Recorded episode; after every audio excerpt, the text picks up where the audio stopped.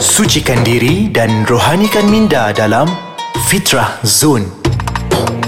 Assalamualaikum warahmatullahi wabarakatuh. Alhamdulillah. Sekali lagi bersama dengan saya Da'i Luqman pada kali ini menerusi Fitrah Zone di podcast Ais Kacang. Apa khabar tuan-tuan dan puan Sudah lama kita tak bertemu. Hampir seminggu kita tak bertemu. Tapi harap-harap tuan-tuan dan puan semua di dalam limpahan rahmat Allah Subhanahu Taala yang melimpah Allah. Insya-Allah kita sama-sama menjadi seorang hamba Allah Subhanahu Wa Taala yang beriman dan beramal soleh insya-Allah. Jadi tuan-tuan dan puan pada hari ini seperti biasa kita akan bersama untuk menambahkan lagi ilmu kita sebab bekalan ilmu inilah yang akan menjadi bekalan kita untuk bertemu dengan Allah Subhanahu Wa Taala di akhirat kelak. Jadi tuan-tuan dan puan pada hari ini kita nak membincangkan satu tajuk yang cukup menarik berkaitan dengan tiga jenis ketaatan manusia. Ah, apa ketiga-tiga jenis itu? Jadi insya-Allah kita akan bincangkan sebentar saja lagi. Tapi sebelum itu seperti biasa tuan-tuan dan puan ingin saya war-warkan sekiranya tuan-tuan dan puan masih lagi belum ada aplikasi Ais Kacang ni, boleh untuk install dan download di App Store ataupun di Google Play Store insya-Allah dan tuan-tuan dan puan juga boleh untuk follow kami di Instagram kami di Ais Kacang MY. Tuan-tuan dan perempuan juga jangan lupa untuk follow dan like kami di Facebook rasmi kami di Ais Kacang. Dan sekiranya tuan-tuan dan perempuan ada sebarang persoalan yang ingin diajukan kepada kami di sini, boleh untuk menghubungi kami secara terus menerusi aiskacang.com.my. InsyaAllah tuan-tuan dan perempuan, pada hari ini, seperti yang saya katakan, kita nak bincangkan tentang tiga jenis ketaatan manusia. Tapi sebelum tu kita dengarkan dahulu firman Allah Subhanahu Wa Taala dalam Al-Quran menerusi surah Al-Baqarah ayat 100 168. A'udzu billahi minasyaitonir rajim.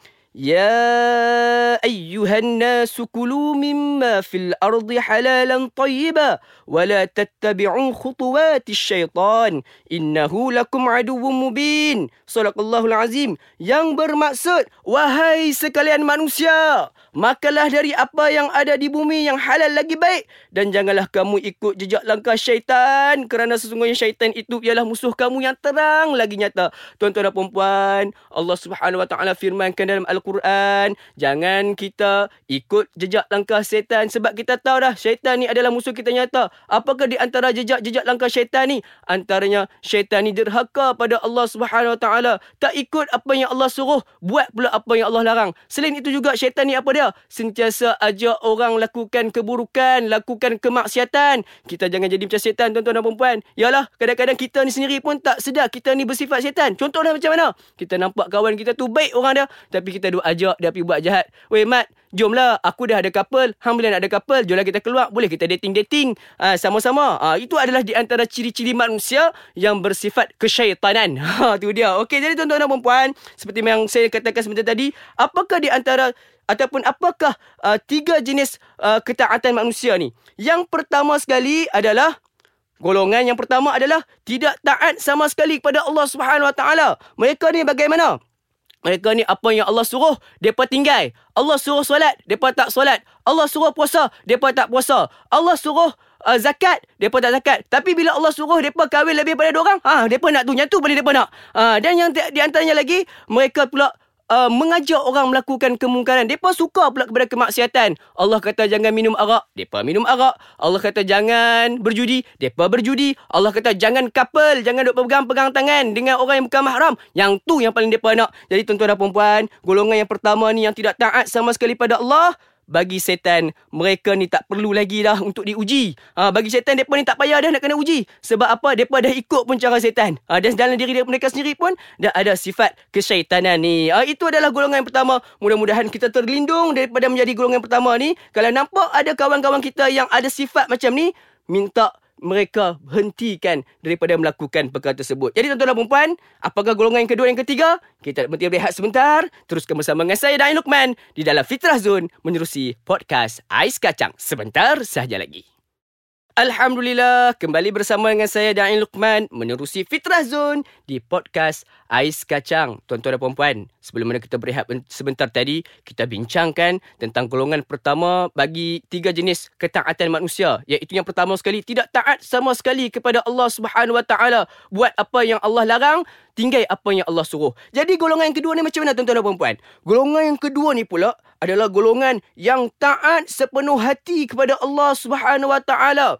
Apa yang Allah Subhanahu Wa Taala suruh, dia buat.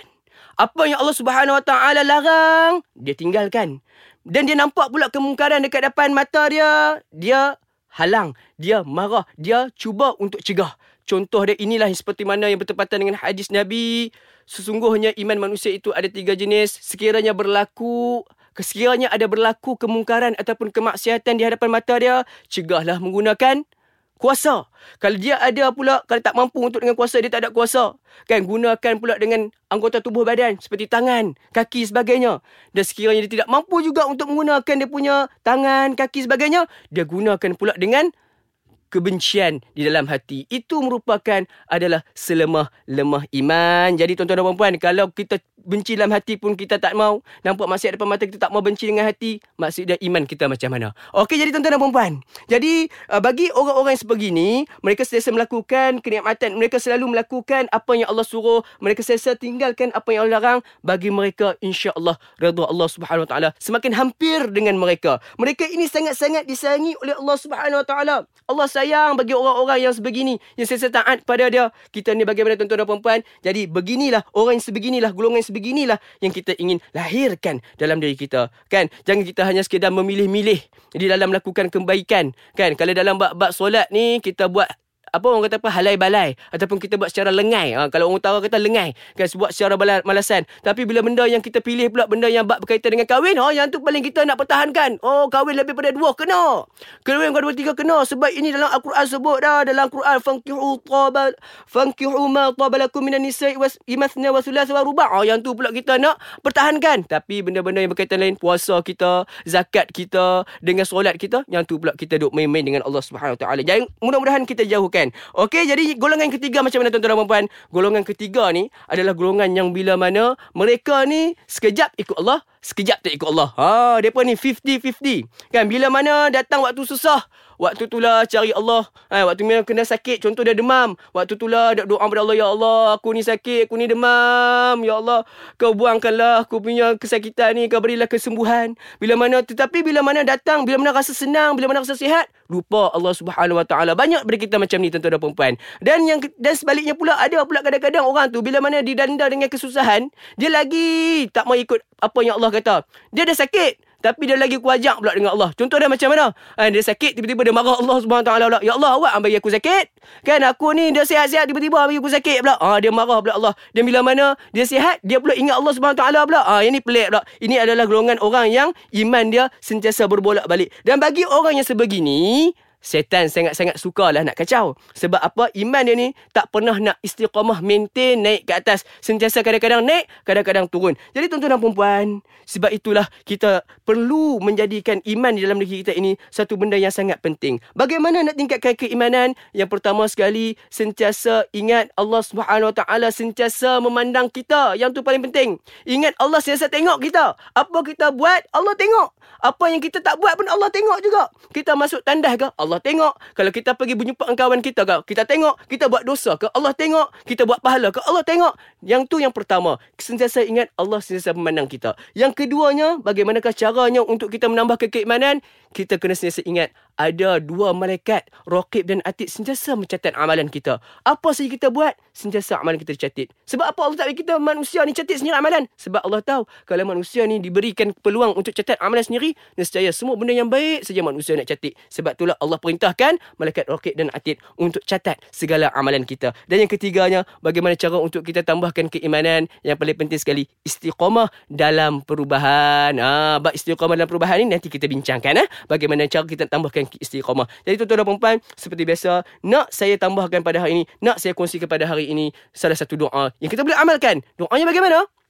Allahumma ahyina bil iman wa amitna bil iman wa hsyurna bil iman wa adkhilna al jannata ma'al iman. Bi rahmatika ya arhamar rahimin. Yang bermaksud ya Allah kau hidupkanlah kami dalam iman kau matikanlah kami dalam iman kau bangkitkan kami nanti di mahsyar nanti dalam iman dan kau masukkanlah kami ke dalam syurgamu dengan iman. Insyaallah tuan-tuan dan puan mudah-mudahan dengan sedikit perkongsian ilmu kita pada hari ini memberi manfaat kepada kita dan kita sebarkan ilmu kita ini kepada sahabat-sahabat kita yang lain insyaallah Jadi bertemu lagi dengan saya insya-Allah di lain episod bersama dengan saya Luqman menerusi Fitrah Zone di podcast Ais Kacang. Assalamualaikum warahmatullahi wabarakatuh.